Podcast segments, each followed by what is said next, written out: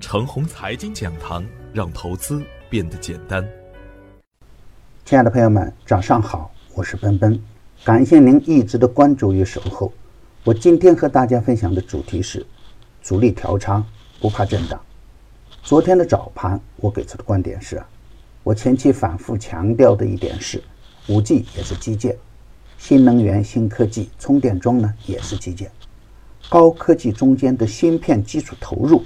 军工基础保障都是大振兴的关键点。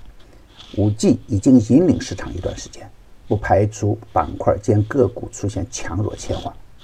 低位的五 G 概念股仍然可以继续关注，但总体把握起来相对较难。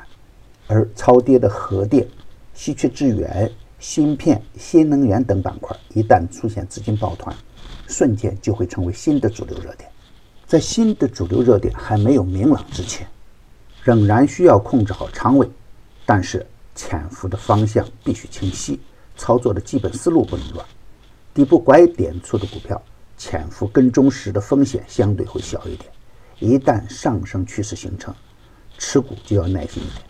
从板块的趋势来看，刚刚启动的核电板块、超跌的次新股、稀缺资源、新能源、芯片、充电桩、证券中间的强势股等。都可以在研究量价关系和基本面的基础上逢低潜伏。当大盘指数稳定以后，可以适当积极一点，板块龙头更容易赚钱。前面点评的科泰电源、东方高业等个股，仍然可以在研究量价关系和基本面的基础上高看一眼。看不懂时啊，观望为先。而昨天的实盘表现时呢，基本是按照我早盘的思路在表演。五 G 继续强悍，可是啊。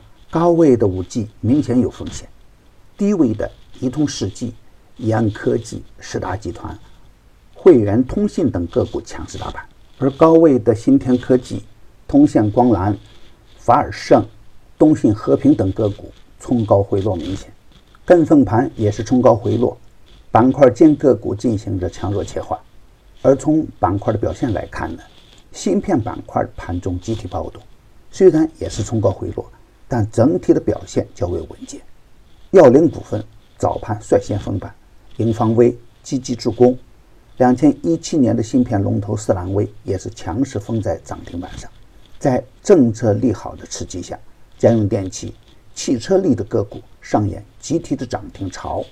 短线弱势的保险板块也冲锋向前，绩优股明显受到资金的关注。次新股新疆交建强势打出四连板。核电中的蓝氏重装强势收出反包板，充电桩中间的和顺电器、天泽信息、东方电子等个股也是强势上板。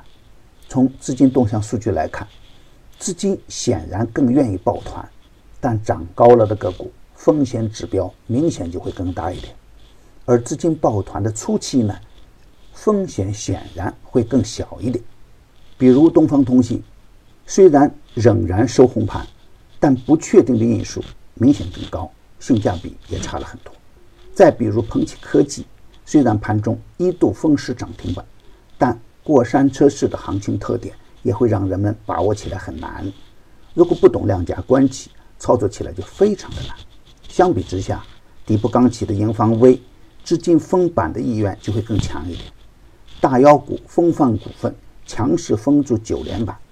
而当前的股价呢，也只有六点七七元。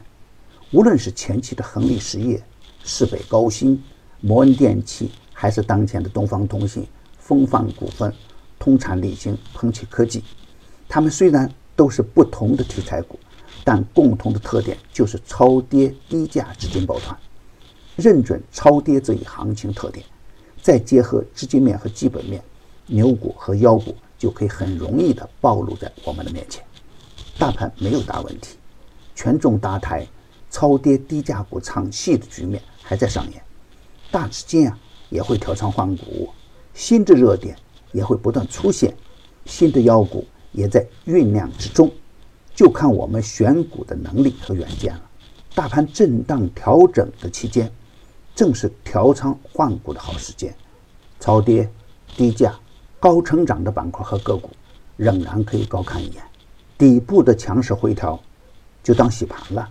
洗盘完成的个股仍然可以逢低接盘，比如盈方微、猛士科技等个股，都可以在研究量价关系和基本面的基础上适当跟踪。牛商选牛股的圈子啊，天天一盘，以专业专注为本，一直坚持逢低潜伏、长线短打的投资策略。精选的个股啊，个个稳健。继八菱科技、摩恩电器、通产理兴、泰永长征、光一科技之后啊，短线跟踪的鹏起科技盘中打出七连板。点评的案例只做学习交流，不可以盲目操作，最高有风险。